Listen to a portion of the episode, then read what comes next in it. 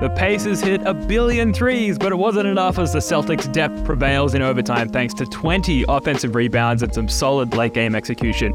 We're going to talk all about it next on First to the Floor. It's going to be first to the floor here, and it was Marcus Smart as he usually is. Brown drives, layup off the glass. That's not the first time we've seen a superstar in green and white sacrifice his body.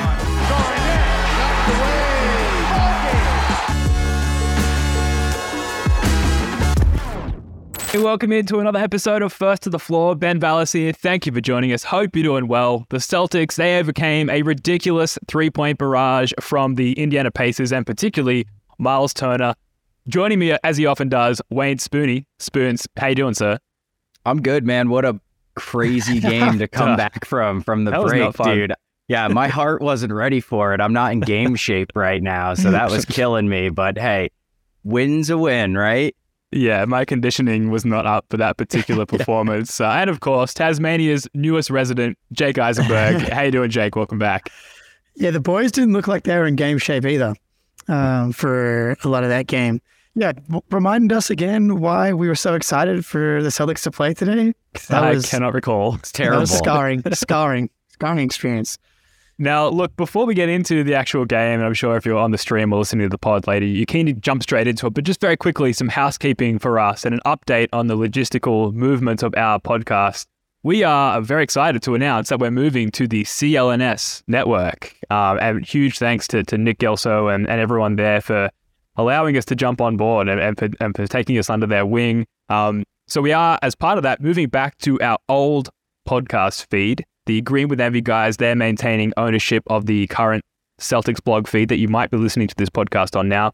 Um, we are maintaining a relationship with the Celtics blog. Spoonie, he does great write ups after each podcast uh, and, and adds a lot more meaning and substance to the stuff that we talk about on the show. They're going to keep going up on Celtics blog. Um, guys, anything you want to add to that?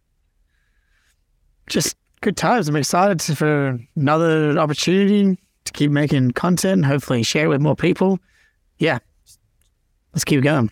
if if you listen to us on the Celtics blog podcast feed and you would like to keep listening to us, or if you'd just like to help us out, go and subscribe to the First to the Floor podcast feed. We're going to be double posting for a couple more episodes, but then all of our episodes will be on the First to the Floor podcast feed. Very easy to find if you're not already subbed there. So please, please, please, it would be great for us if you could go over there and sub to our old, now new again podcast feed with our branding. It's very easy uh, to find. So please do that. Yeah, absolutely. I'm very excited to be to going back to our, our nice sort of a suite of of graphics there on the old feed. But yeah, maybe you've remained subscribed to the old feed. Maybe you've just learned about us since we joined the Celtics blog feed. The link to our old and new again feed that will be in the show notes for this this episode if you're listening on the Celtics blog feed. So please uh help us out. Jump back over to the old feed because we're going to be full time there with CLNS in the coming weeks. Guys, we had a full squad for this game, minus Gallo. I don't know why they continued to add him in the injury report. He's clearly just out but indefinitely. This was the Celtics' ninth overtime game of the season. Spoonie, we'll start with you. Dare I ask, like, this is a terrifying, you know, heart melting game. What were your main takeaways from this one? Uh, I mean, I don't want to overreact because realistically, the Pacers and especially Myles Turner essentially turned it to Ray Allen. Um, like that corner three he hit in crunch time, that Oh was like a shooter's shot. I, I'm, I do think the biggest takeaway for me is I thought the defense looked really, really rusty at times. I mean, we blew so many Oh switches man, to leave shooters open, and we lucked out twice in crunch time with Buddy Hield missing two wide open threes that probably would have swung the game for the Pacers. It just felt like several times, you know, they should they couldn't figure out if they were supposed to switch or not, and then it end up with two on the ball, and then it's just an easy swing, and then all of a sudden we're in rotation. And the Pacers, they're fun to watch, man. Like if you're in rotation, they will ping the ball around, and they don't care to whom and everybody can shoot. So um, they just spread you out. It looks a lot like we do when we're playing at our best. Um, so yeah, I, I just think you know the defense has got to get back up to speed. Um, but otherwise, like, hey, they gutted out a win when I feel like we had we did not deserve to win this game, really. no, it, it was great to see us actually win a game where we didn't deserve to win it. It just Yeah. kind of shows you how good this team is. Um, I think for me, the the the story was look, we got to come for a name for Derek and Malcolm off the bench now that everybody's back because these two guys coming off the bench is just an embarrassment of riches. They were so good um, early, all the way through the game. Brogdon was clutch, hit that corner three, um, leading the league in MV in uh, three point percentage. I'm a coward and cashed out my Malcolm Brogdon six man of the year bet. Um, No. break, yeah. It's Zach, it's Zach Lowe's fault. He said Norman Powell was the favorite, and then a day later, um, Russell Westbrook got traded. Alas, Malcolm Brogdon, six man of the year, like front runner by far. Derek White could easily win it, um, like be the second winner of that award. Um, they were so good off the bench, um, and then Hauser. All three of those guys off the bench, I think, were the reason why they kind of were able to not go in a hole because once the Pacers made that made that run, the, the bench actually steadied them because Jaylen, Jayson, and Marcus um, were not ready for how fast the Pacers played. Um, how many times you know Tatum not getting back on defense? The Pacers play so fast. It's crazy. It's With pace. nuts. Yeah, I love nice. it. Yeah, like I don't. Nice. Sorry. That was, So I didn't bad. get it at first. um, yeah, like, and we did this just. It was a classic. Maybe you know, looking past them and looking to the Sixers game. Um, typical kind of move out of the All Star break. Um, but thankfully, the bench, uh, the mistress, Brog Dog, and House Party were were here to pick up the slack. Yeah, absolutely. The Pacers are just a good team. Like they're a young Yeah. team, they're an inexperienced team, but they're full of talent. Ty- Tyrese Halliburton, absolutely one of the premier point guards in the Oh, yeah. in the league, despite his relative youth. And they were hungry coming out of this one. And and Scal mentioned it on the on on the broadcast that you know the teams are gunning at the Celtics, and that's only amplified by Tatum's MVP performance in the All Star game and the shoddy, boring All Star game. And and teams are more hungry to to pursue a victory over us. And yeah, it just speaks to the Celtics' depth that although it was sort of a rusty performance from from Jayson Tatum, maybe still in holiday mode there, Jaylen Brown looked pretty good despite the mask Yep. covering the majority of his face. Smart had some very rusty moments as well outside of overtime where he was fantastic. Um, and despite that, the depth, Derek White, who we didn't even use in crunch time, Malcolm Brogdon was incredible. Sam Hauser, the house party overflowed into a block party in this one. like we just got so many guys. We played 10 deep in this one, and they really just sort of carried the Jays, as, as weird as that seems to say, looking at their, their counting stats, um, to a victory here. What were your um, thoughts on the OG starters in this one, Spoonie? We, finally saw them, you know, back on the court together. Did you think it looked as as good as you had expected? I thought the first quarter they looked awesome. I mean, they were pinging the ball around. I thought the defense looked tight. Um, Allen Robb really, they did a really good job containing ball handlers in that first quarter. Um, and the, the passing was just like incredible, man. Uh, Al, especially, I think he had like five or six assists this game. Uh, yeah, six assists. Like he was really kind of playmaking. He had that like backdoor cut um, to I think Sam Hauser at one point. So Oh yeah. I thought it looked like they, you know, had been playing with that normal starting lineup all season. Um, but then in the second half, uh, in that third quarter especially, uh, the Pacers really spread us out and really went to like they almost played like a playoff style offense where they went to Halliburton screen and roll way high up the floor, and if they didn't get the switch, they just ran it again and ran it again until he got either Rob or Al on the switch. So it was actually strange. I- I'm surprised we didn't see more Grant Williams considering how they were playing. But um, when you when you play two bigs, even if they're both as defensively versatile as Rob and Al are, I mean, look, a guard like Halliburton's going to be able to expose them on switches and. Um, so I, I thought the Pacers really adjusted to that lineup in the second half, and you saw it; they were just unstoppable in that third quarter. yeah. I, I I liked seeing them together in the first half. Offensively, it was great. Al, you know, he found Brogdon for a beautiful kick to the corner as well in that first half. Um, yeah, that cut to Hauser was was beautiful. The defense, though, um, that third quarter and into the fourth, I was surprised. I'm wondering if it's a minutes management thing with Rob because I was surprised that they went with Al because it became evident that we had to close with one big with how Turner was spreading you out. Um, and so I was surprised they went with Al over Rob, and I wonder if it was because they just want to keep Rob's minutes down. He started to, you know, pick up knick-knack injuries towards the All Star break, and they're just like, look, we need you healthy for the playoffs. 24, 25 minutes is kind of the max, and he would have played less than that if not for overtime. Um, I thought Al was getting cooked pretty consistently um, by Halliburton, and that's look, that's a tough matchup for any big. Um, but yeah, Al out of the All Star break, I think. Yeah, another example of just you know not quite ready for the, for what the Pacers were able to do to you, especially offensively. Um, and so I liked what they brought off um, on offense, you know, moving the ball, um, spreading the floor, but defensively, I think uh, it was and they adjusted.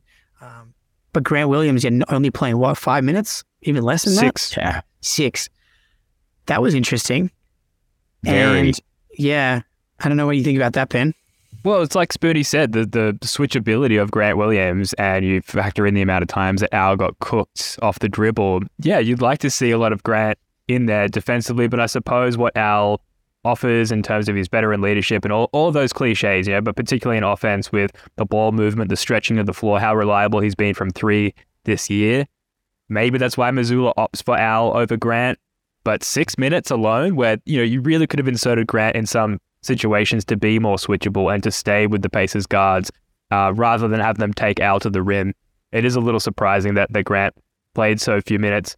Rotation wise, like, and this doesn't bear out in the overall result of the game just based on how close it was, but it was just an embarrassment of riches for the Celtics off the bench. And like, I was getting ready for that to be the story. So, like, we started with that OG lineup, as we said, and then it was Kornet, White, and Brogdon in for JB, Allen, Rob.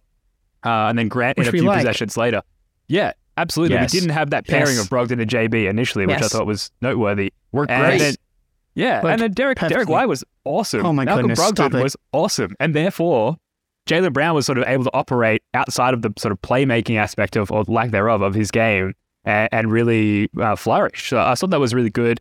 And then start of the second quarter, uh, Jaylen Brown, White, Brogdon, uh, backcourt, yeah, to start the second. Hauser in as our tenth man, so we're ten deep already early in the second quarter. Rotation wise, with this team as healthy as they are, I think you could maybe attribute rust to how this game ended up, but ultimately just to have that much top end talent all the way through to 10 uh, was really exciting. Do you guys have any, any more thoughts on sort of the, the back end of the rotation there outside of the starters? Real quick, do you guys think? Yeah, I, I don't know how Myles Turner drops eight threes resin. I mean, it's nuts. just absolutely ridiculous. But do you guys think Grant played poorly in his six minutes? Because I didn't n- notice No. anything where I was like, "Oh, Grant's out here killing us, man. What is he doing?" No, not at all. Well, he- there was no time. There was Yeah, no time right. for him to, to make that many mistakes. He he missed one wide open three, but like he took it confidently, quickly. That that's what you want to see. Um, no, my my dad texted me. He's like, "Has Joe lost trust in Grant?"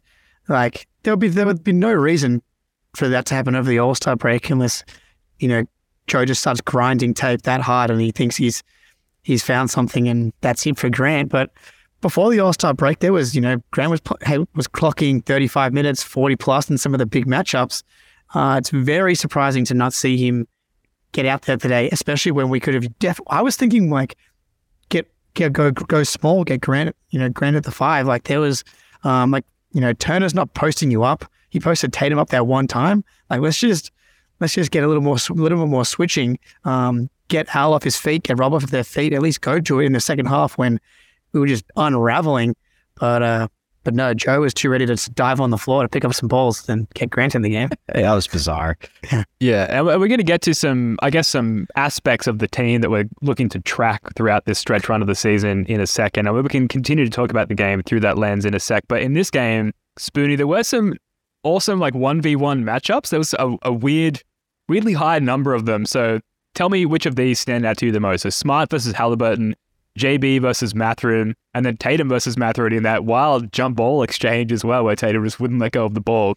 Of those three 1v1 explosions throughout this game, what was the most noteworthy to you? I think it's got to be Smart Halliburton. Yeah. Um, that was that was wild, dude. Smart got him bad on that drive and flexed on him after Halliburton flexed First of all, what is Halliburton flexing about? You I was- fouled yeah. him. What do you? He's quite wiry also. yeah, Yeah, he got Like, and that you first doing? bump, he did. He got went flying. Yeah, and then he comes up and gives him the forearm, gets a foul called, and it's like, why are you flexing on Marcus Smart? He was about to roll over you for two. Um, so I thought that was really bizarre. And then um, Smart, I, I kind of felt like he sort of went. Both of them se- felt like they were a little bit on tilt after that. Yeah, though. for sure. Like Halliburton was like flying up the court. I think he, I think he turned the ball over, and Smart was turning it over all over the place. He had I was worried a little bit that we were going to get like bull in a China shop Marcus Smart for a second. Like he just We sees did for like I mean, yeah, we, but this is this is this is the grown up version of the bull in the China shop. You know, Yeah. it's it's just slightly toned down and more in control. Smart operates more frequently in that headspace where I think, yeah, maybe Hallie is like slightly more new to it and, and and can't operate with as much experience in that mindset. But it's interesting. Like I would imagine part of the, the scouting report for for Marcus Smart is like he's going to try and get in your head, so you just have to respond in kind and just like go right back at him. And that's all good in theory, but then you're out there on the court, the crowd screaming at you, and you're in that moment. And I, I could only imagine um, how terrifying that would be going up against Marcus Smart in that sense. Jaylen Brown uh, versus Benedict Mathurin, I thought was interesting. Um, was fun. Like Mathurin, did he Mathurin? He called out LeBron James, or like at least mentioned Yeah, LeBron yeah. James prior to Yeah. the season. Like I don't think he's that good. I'm He's like, obviously he's prove paraphrasing it to here. me. I, I want to find out you for myself. Yeah, how, how Yeah. good LeBron is. Yeah, so of course he's going to go with Jaylen Brown, but you know JB popped a three in his face like a possession or Yeah. two later, and kind of like ended that conversation. And then Tatum, yeah, I mean that's that's great. Like we don't often mention Tatum in the sort of the in the theme of first to the floor. He's not often the kind of player to, to throw his body to the floor, a la Blake Griffin. Um, but he certainly did it in this particular play, and it showed some grit and some some of that Celtics tenacity that we love so much. Oh, I think, you know, it kind of felt like we should have just won this game by 20, but like this was objectively such a fun game. And I think as I'm kind of talking about it now, I'm like, if you're like not a fan of either team, you know, super high scoring, super fast. We had three separate like dust ups or kerfuffles between, you know, Celtics players and, and Pacers players. Like this is exactly what you want to see in an NBA game. And now getting a little little space from it emotionally. And I'm like, you know, that was objectively sick. Like both teams made like 23s. We had dunks from JB. Like, um, like this Pacers team is super fun, um, and a, apparently a team that really gives us trouble. Um, but I love seeing Tatum, especially, uh, get a little gritty because the shot clearly wasn't falling. I mean, we had that terrifying, terrifying moment uh, in the first half. Fucking Nesmith getting in the. In the I can't believe he got the call, dude. That is definitely a blocking foul. He like How slipped dare you. under Tatum. I know. How dare you put Tatum in in harm's way like that, where he just almost breaks his arm and like and Scout does the signature. Oh no! I like, know. Someone's Oh, got to tell him, please. It's Yes. so triggering. It's so triggering to me. I'm like, you don't you don't know anything.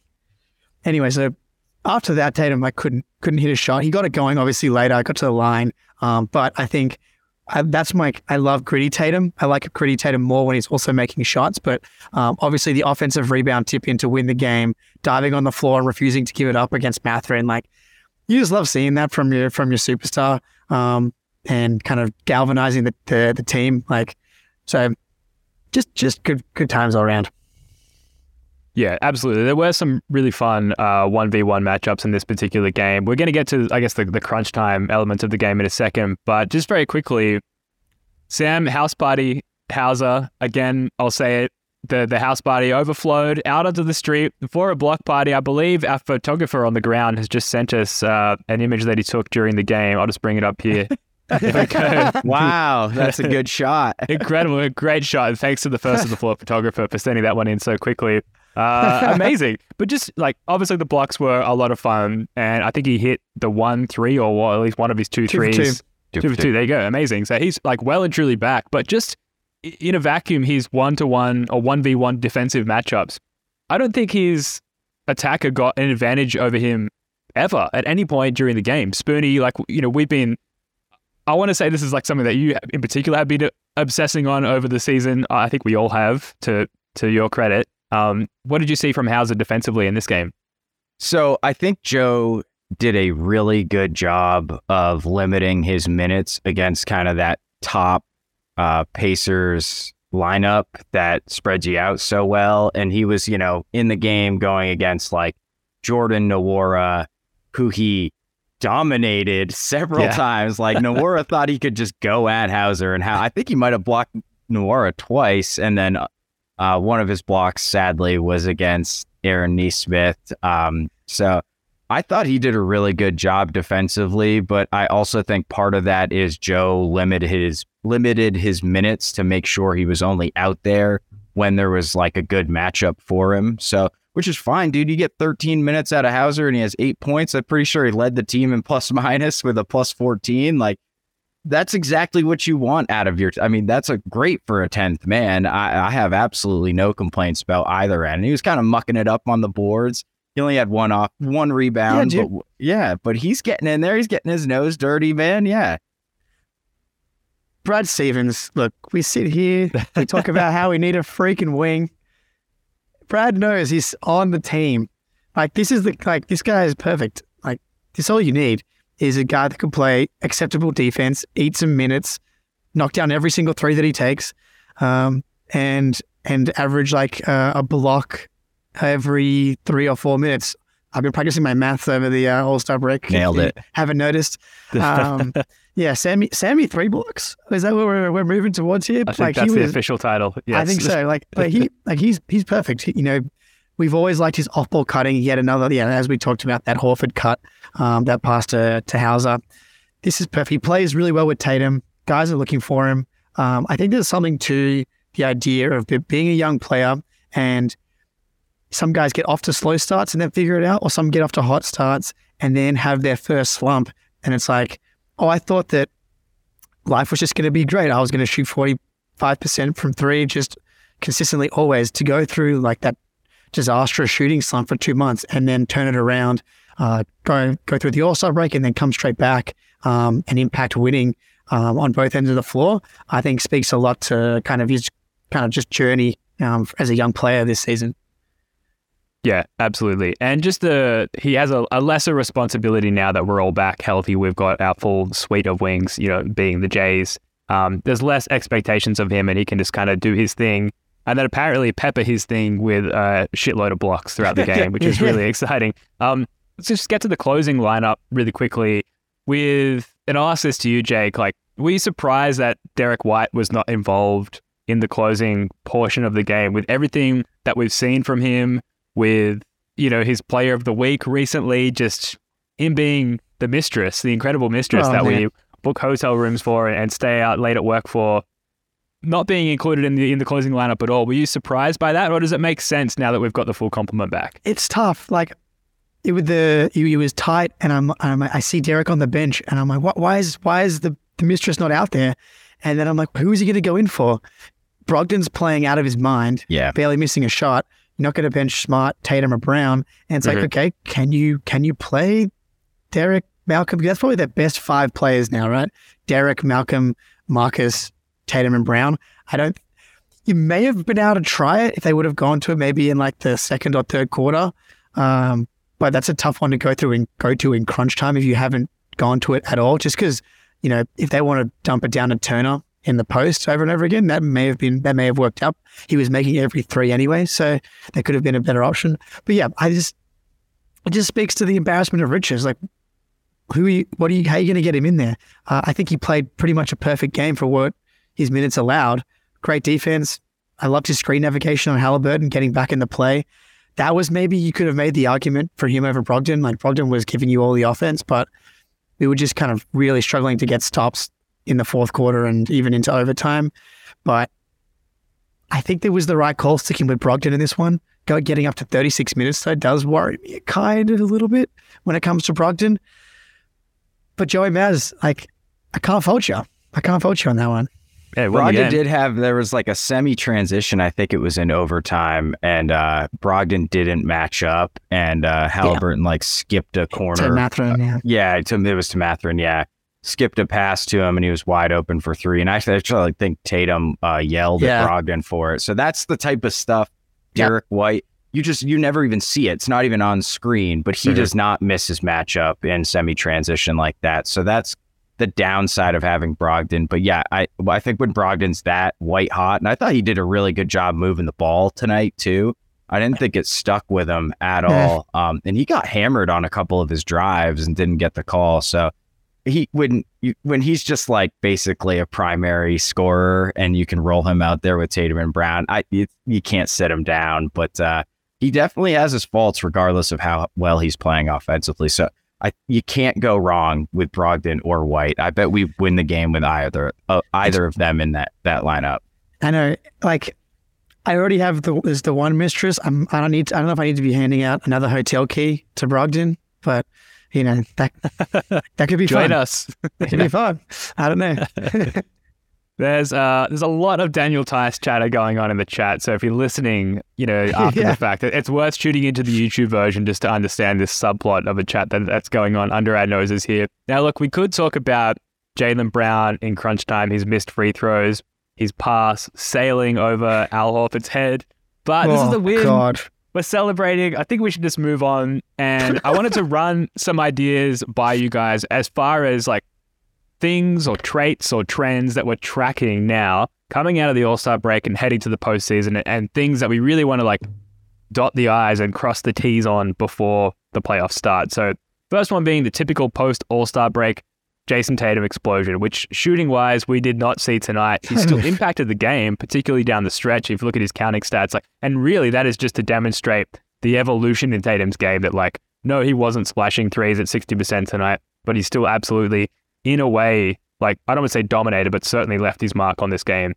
Next one, Grant Williams just generally stabilizing after the trade deadline rumors simmered down. And he just didn't get the opportunity to do that tonight in his six minutes and 11 seconds.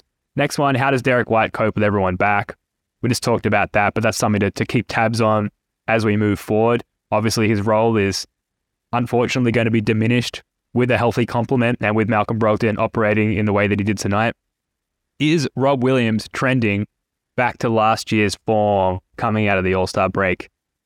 I actually want to stop there because, like, yes, it's one game out of the All Star break, but he's not. Like, he's just not the Rob Yeah. that we knew and loved. I would argue that his cleaning of the glass alone and the impact that he adds there is enough, especially now with the depth that we've got. Spoonie, what are your thoughts there? Like, do we need last year's Rob to succeed this postseason, or do we just need him cleaning the glass and kicking out and doing all the little things like he's been doing lately? Um, uh, yeah, I think we need Rob at least to the point where he was at in that Golden State series, which I don't think was peak Rob, but um, it was fairly close. Uh, yeah, he might be at that level right now, but yeah, he just does not look right, man. I'm kind of starting to get worried, and maybe he's just sort of saving it and not leaping around every possession three different times to hopefully not get injured again. But he looks a little heavy to me. I don't know. He looks a little plodding. Like he was like a cat last year, man. Like the way he would stick with ball handlers on the perimeter and then recover and then jump a thousand feet in the air and block a shot. Um, and he just looks a little slow on his reads and his switches. Like this, lots of blown switches involving Rob tonight, um, which Mhm. is rare for him because that was something he struggled with in his earlier years. But last year, I mean, he was everywhere. He was like the quarterback of the defense, really, and it was such a big growth for Rob. Um, and I don't know, man. I'm.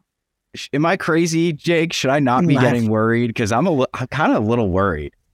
No, I I wonder if we need to have a you know revision of our Rob expectations. You know, similar to the conversation we had with Brogdon, and hopefully yeah, that worked. and then he yeah, started totally. Let's I think it. that's I think I think that's what we need to do because you know he has had two knee surgeries in the last eight months or whatever it is.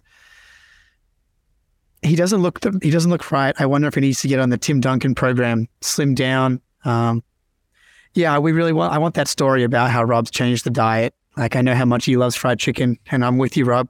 Um, but like they're very inflammatory foods, and when you're constantly having inflamed knees and ankles, not helpful.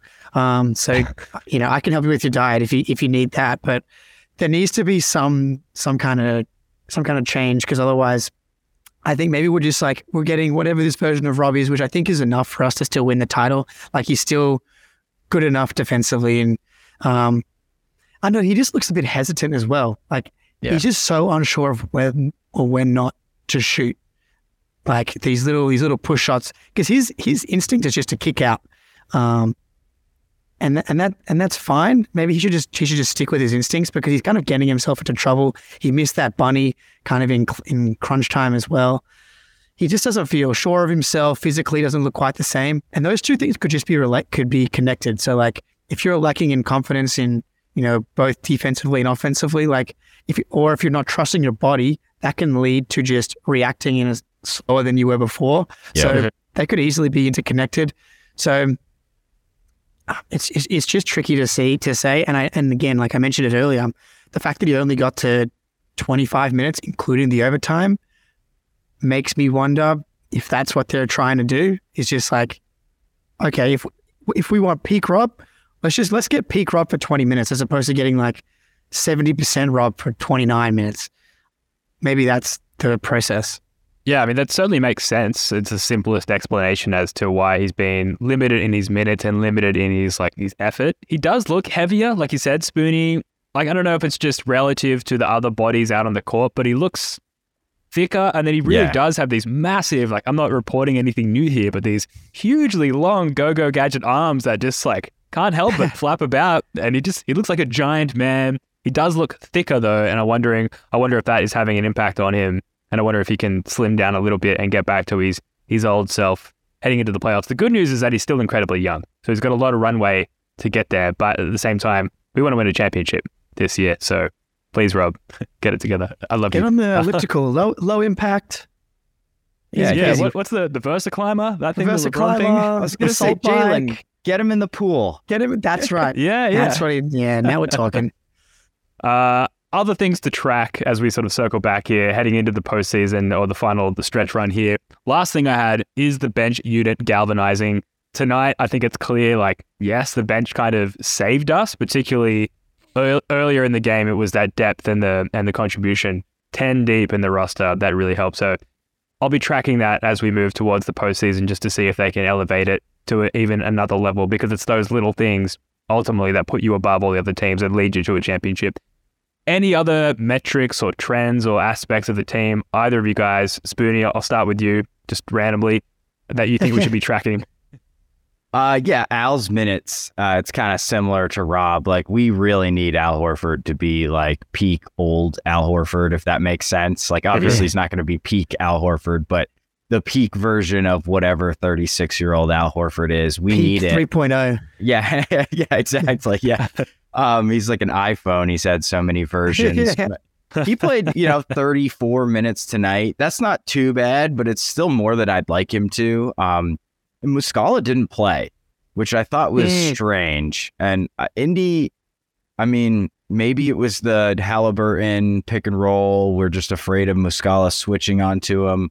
Uh, but I isn't it worth giving Muscala a shot? And you know, he can really, like I we were talking about before, he can really take Al's um, role offensively. Um, so I would have liked to see like even if it's eight minutes from Moose instead of those thirty five from Al, and then you get Al down into the high twenties, and I think that's absolutely perfect for him. So I thought that was kind of strange and.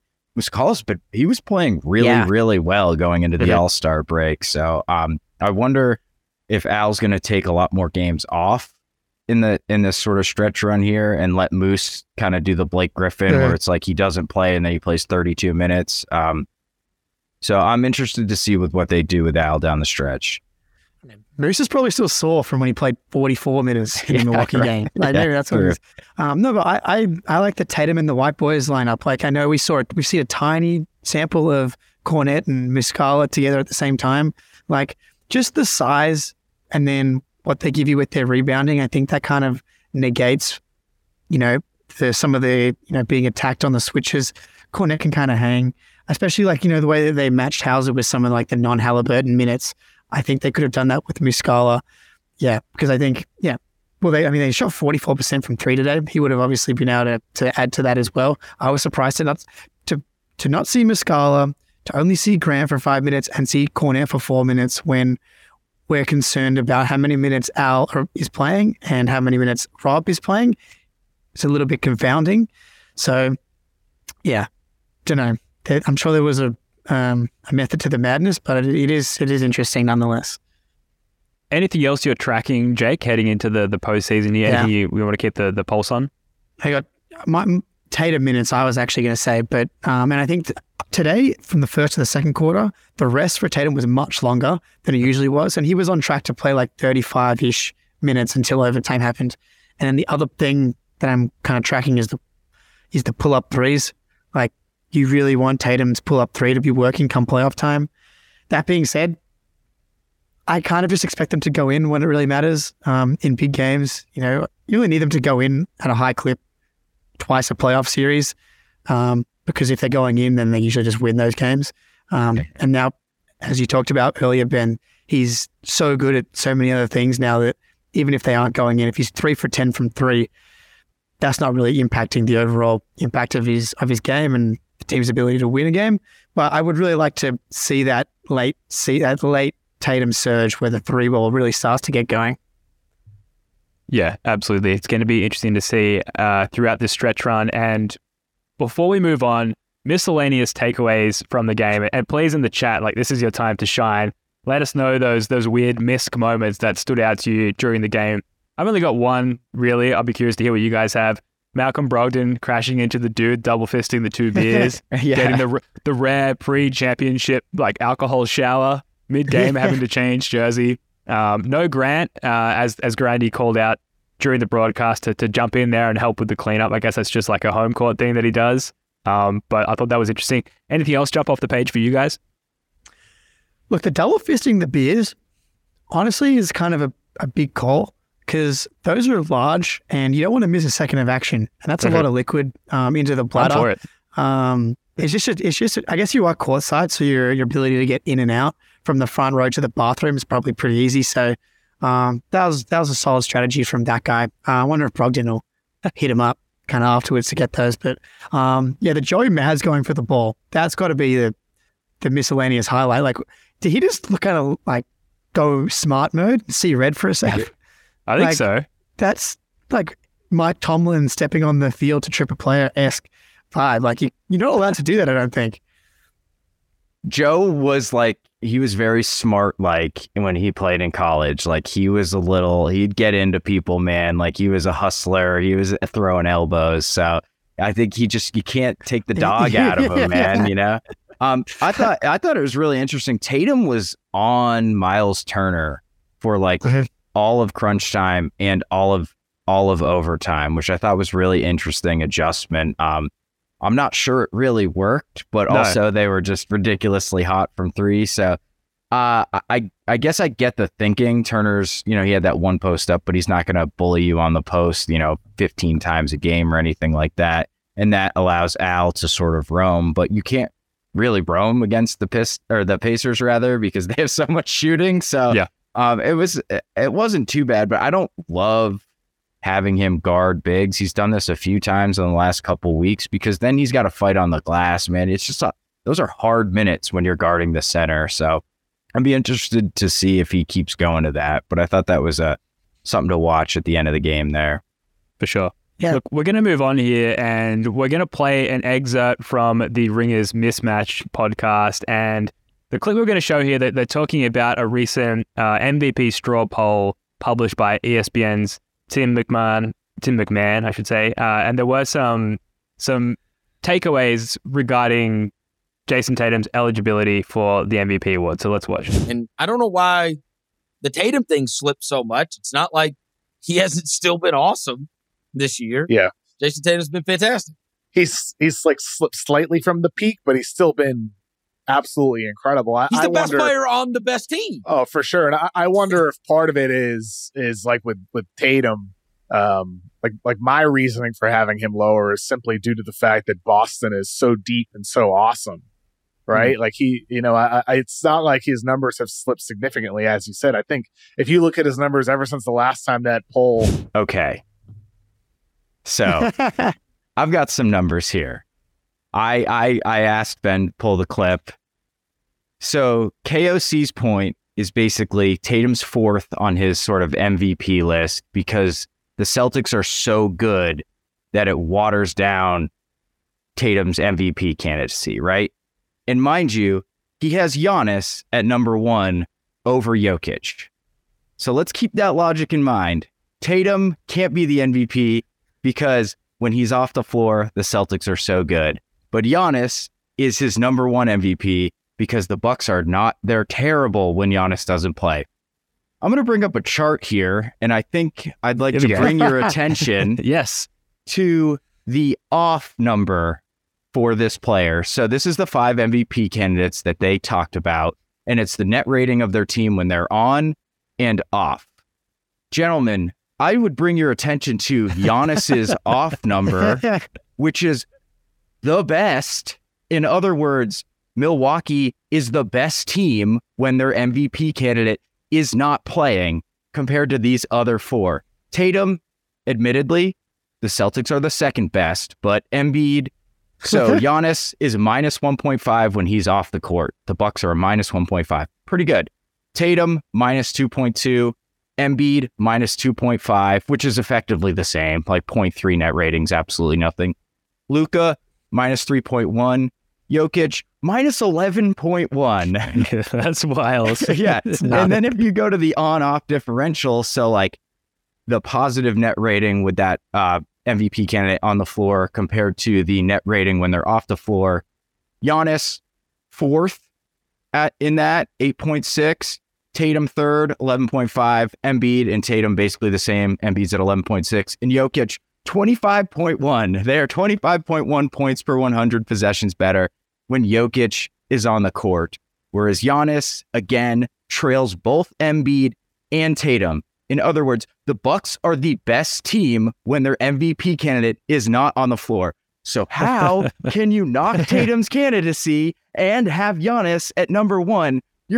Talking out of two sides of your mouth. It doesn't make any sense. You're just flat out wrong. And I love KOC. I usually agree, or if I don't agree with him, I at least understand his logic. But that is just absolutely flawed logic and totally flawed analysis. Like, just say Giannis, the defensive player of the year, probably, and he's averaging more assists and blah blah blah. Sure, whatever, fine. But to say Tatum's hurt by his team being better than the Bucks is wrong. We are Mhm. worse when they're both sitting than the Bucks. And that's with Middleton not being that good and missing a large chunk of the season. So when Middleton comes back, you got to think that number is even going to be better. So you're wrong, KOC. I'm sorry. That's fine. Called out. Anyway, I just had Called to I had to get that off my chest because it was like eating at me once I listened to that. I thought the same thing when I was listening to it. I was like, I'm pretty sure Tatum's on-off numbers are some of the most drastic you know, out of all of the top players. Um, so I'm glad you guys you pulled it. I didn't quite have the same the visceral reaction as Spoonie did apparently, um, because I probably have Giannis at number one in my MVP ballot as well. It was just for- That's just for- fine. That's different- fine. Yeah, You yeah. just can't use that logic to knock Tatum and then Yeah. have Giannis at one. Yeah, it was. It was honestly like an like. The, I thought the segment was actually pretty good, except for that you know, that that, that one piece when it came to Tatum. I was like, well, that just is completely unfair, um, and it just doesn't like, give Tatum the credit for his overall impact and um, relative to the other candidates. So, baloney.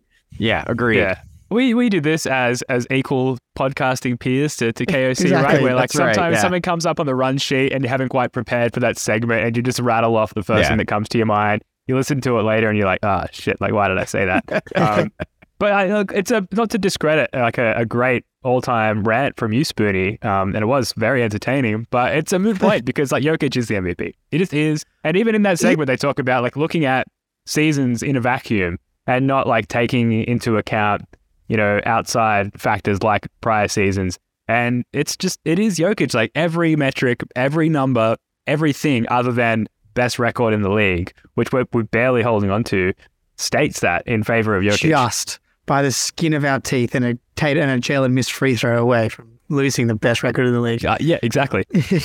um, I'm I'm zagging on the Jokic thing. I I, I would like I like the, the defense that Tatum and Giannis play. I, I would like my MVP and as I think it's unfair. Like we get like we're gonna give Jokic three MVPs in a row, and he's like hasn't won a single title. We're going to look back at this period of NBA basketball, and are we going to be like Jokic was by far and away the best player in the NBA for like three or four years in a row? He was like in a group of guys that were amazing, um, and maybe he does deserve it, like in a vacuum in this season. But vacuums are for nerds, dude. Oh, Yeah. color me nerdy because I, I believe he deserves the MVP. I don't, I don't, I don't hate the argument of like we part of it is like you need to tell the story of the season. Simmons talks about the MVP sort of telling the story of the season.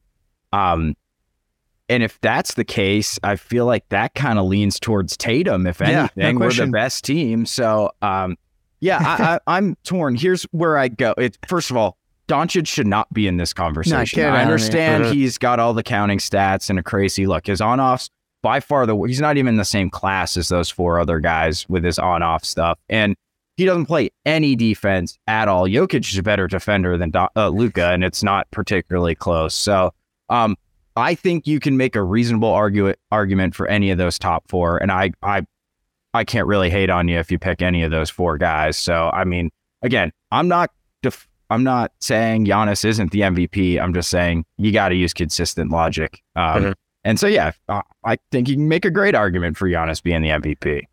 I, I was really hoping because I saw that the Nuggets were losing earlier. I went to go just check the score. One, they came back and won, and Jokic had 24, 18, and 13.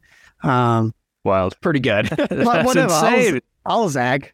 My other zag is that SGA is going to be better than Wemby. And Oh, I Yeah. like Wow, that. I, that's I'm huge. a big, I'm a big zag on Wemby guy. whatever on the Wemby thing. I'm Re- zagging relax. too. I'm with you, Jake. Like I'm gonna be like, I, I'm definitely zagging big time and Yeah, just nice. being Let's- devil's advocate on Wemby. let's Let's, do do, it. it. Solidarity. I love it. Well, look, in the theme of, of looking at things to track throughout the remainder of the season, we've just snagged a couple of extra things there to keep an eye on. Guys, to wrap this one up, let's take a look at the upcoming schedule, who we're playing and when over the coming week. We've got Philly in Philly on Saturday night. We've got the Knicks at Madison Square Garden, you know, spicy Tatum performance pending on Monday night, and then versus the Cavs back in Boston on Wednesday night. Jake, how are you feeling about this upcoming stretch? Like they're three pretty challenging opponents. We struggled with the Knicks last time we saw them. Uh, Philly, I believe, last time I checked, were losing to the Grizzlies earlier tonight, and Joel Embiid was putting up a stinker. Please Yes. tell me they, if you're looking at it, that they have lost or are still losing. And then the Cavs, are obviously, with their internal size, we've like always struggled with them, at least within the vacuum of this season. How are you feeling about this upcoming stretch? Um, yeah, so we're going to win the Sixers game, obviously, because we always beat the Sixers, and Spoonie's going to be in attendance. That's right. We So- better Yes. win that game. I will be Yeah. reporting live from enemy territory. Hell yes. But that, like, this is a, this is a big matchup. It's not a big matchup for Boston. Like, as much as we want to win, obviously, and it's always fun to beat Philly. Like, it is so much more important for Philly to actually win a game against Boston when both teams are healthy. Like, they like they don't beat us when we're, when all, all things equal. Like the one time that comes to mind is when Enes Kanter um, was guarding Joel Embiid, and that game was close still. Yeah. We ju- we literally just beat them without Al and Rob. So this is a big, much bigger game for the Sixers. Uh, and then of those three games, the one that like if I really you know wanted to win the most, it's the Cavs game, just because they beat us those two games earlier in the season. I think you know mentally, I don't think it has a huge impact if they lose that game, but it would be nice just to you know have a win under your belt against a Cavs team that you that you lost two overtime games to earlier in the year um, and could very likely match up with in the second round. Um, I'm someone who actually would much prefer to play Philly in the second round than Cleveland, but um, we can maybe ask that question again after after the Cavs game because we will have seen both Philly and and Cleveland. Uh, all teams pretty healthy as of today as well.